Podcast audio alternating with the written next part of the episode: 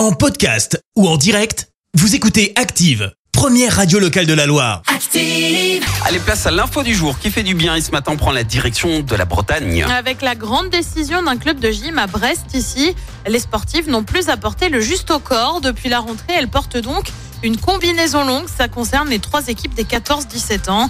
La présidente du club s'est expliquée. On en avait marre de mettre nos filles en vitrine. On s'est renseigné dans les règlements des compétitions. On s'est rendu compte tout à fait autorisé.